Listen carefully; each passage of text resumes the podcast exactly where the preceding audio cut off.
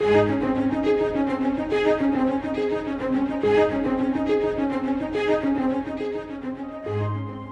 first section of Psalms has been called the Genesis Psalms. They help us to realize that every good thing begins with God.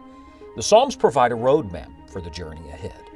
In them, we learn to bring every emotion and experience of life into the presence of God. Join Scott Pauley now as we study God's Word together. When you think of the Psalms, you think of songs. And uh, typically, when you think of songs, you think of joyful notes and uh, lifted hearts. But many of the Psalms are actually prayers. And the Psalm we've come to today is a perfect example of that. It is a prayer for hurting people. Psalm 10 begins this way Why standest thou far off, O Lord? Why hidest thou thyself in times of trouble? And may I pause and say, isn't that the number one question men always ask when things are not going right? When people are having a hard time, the first question we want to ask is why? Lord, why is this happening to me? Why did we have to go through this? Why do bad things happen to good people? And Lord, why are you allowing it? Why do you seem so far away? Why does it seem like you're hiding your face and not helping us? All right, what do you do with your why? I love this truth in Psalm 10, he doesn't use the why to talk about God to others. He uses the why as an entry point to talk to God Himself. Bring your why into the presence of God. Psalm 10 becomes a prayer. He lays it out before God, and I love the fact that when you get to the end of the psalm, you're going to get answers. You see, the only answers you're ever going to find are in the presence of God. This particular psalm has a historical reference. Remember, I've said to you that each of the Psalms, we're trying to see something that it points to in history or in Scripture, uh, something that it points to about our God, and then something it points to in our own life. Well, let's start first of all, where does this Psalm fit? Where does it point to historically? It fits in the Babylonish captivity. So the people of God have been hauled off to a strange country, to a foreign land, and they are troubled. They're having a hard time. As a matter of fact, many Bible teachers put Psalm 10 chronologically at the end of Daniel chapter 7. Now, Daniel chapter 7, Daniel is living through the Babylonian captivity, and he is uh, seeing a vision, interpreting a vision of what God's going to do to the Gentile nations and of all of the uh, judgment that is coming. And listen to Daniel chapter 7, verse 28. Hitherto is the end of the matter. As for me, Daniel, now this is a biographical note, a testimony, if you will. As for me, Daniel, my cogitations much troubled me, and my countenance changed in me, but I kept the matter in my heart. He said, When I thought about all this, I got troubled, I got worked up. My countenance fell. And he said, I kept the matter in my heart. Aren't we tempted to do that? When we have trouble, when we have struggle, some of you have questions and hurts today and you're so worked up on the inside, but you're trying to hide it from everybody else. You're keeping the matter in your heart. You don't know it, but even your countenance has changed. And uh, those bitter thoughts on the inside, they're starting to show on the outside. Okay, what should you do? Do what Daniel did. You know what Daniel was? He was a man of prayer. Do what David did. You know what David did? He was a man of prayer.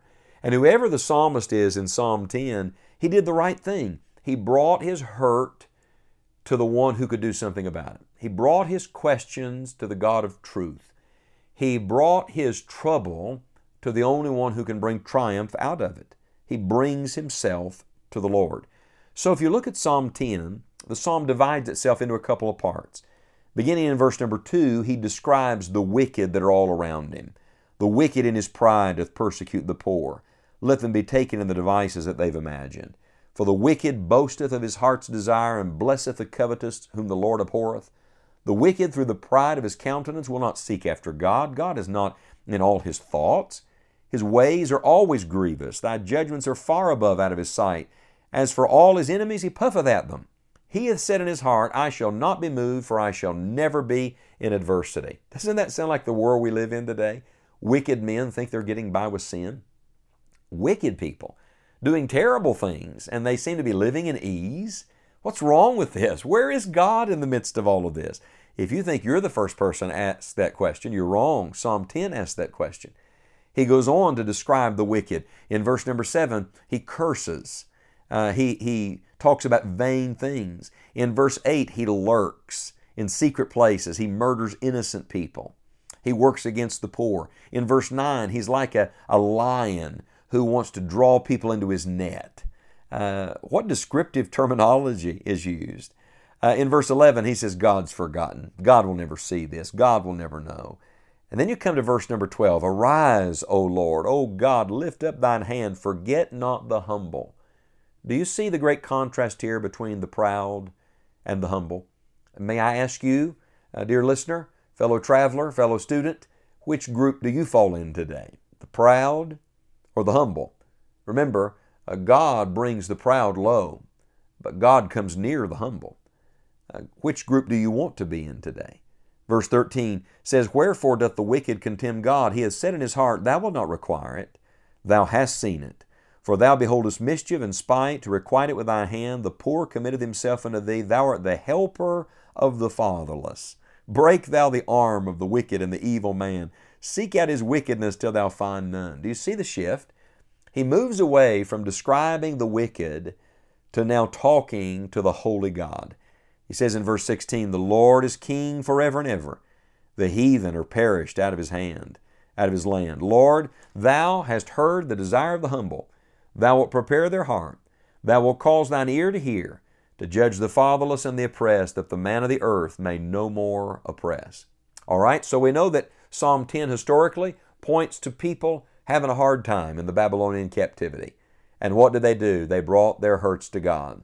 Then what do we learn about God? What does it point to about God? I love this. He is the God who takes care of the fatherless and the afflicted. Who are they? They are the most defenseless, helpless people on the planet.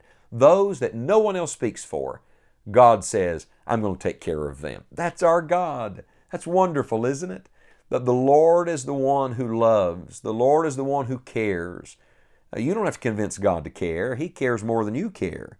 He loves more perfectly than you and I could love. And for the record, He's the King forever and ever, Psalm 10, verse 16 says. So the king sees, the king knows, and the king is going to take care of it. So, what's the application to us? Where does this point to in our life? I want to challenge you to do two things. Number one, stay humble before God. As I read Psalm 10, uh, God convicts me of my own pride. It's easy to spot everybody else's pride, isn't it? Only by pride cometh contention, and we want to say, that's right, their pride. Well, that's just evidence of your pride. Stay humble before the Lord. And then, number two, bring your hurts to Him. When you are hurting, when you are having a hard time, bring your hurts to Him. In Psalm 10, the psalmist is not only praying for his own need, he's praying for the need of others, for the fatherless and the afflicted. Do you know someone today that's having a hard time, someone that's struggling, and you want to commiserate with them and you want to think, well, I don't understand why. I don't understand why. Well, you may not always understand why, but I'll tell you what you can do. One thing you can do for hurting people, you can pray for them. Bring them to God and watch God come to them. Learn to intercede for the needs of hurting people all around you. Psalm 10 is a prayer for the poor and the oppressed. And maybe you're the poor and the oppressed today, or maybe it's someone you know and love. But whoever it is, humble yourself before the Lord and bring that into the presence of the high, holy God. He's the King. He does all things well, and He loves perfectly. You can trust Him in the midst of your hurt.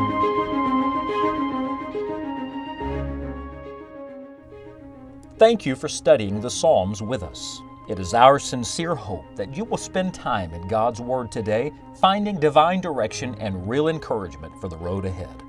Visit scottpauley.org to download your free copy of a ready reference of the Psalms, along with other helpful resources for your Christian life.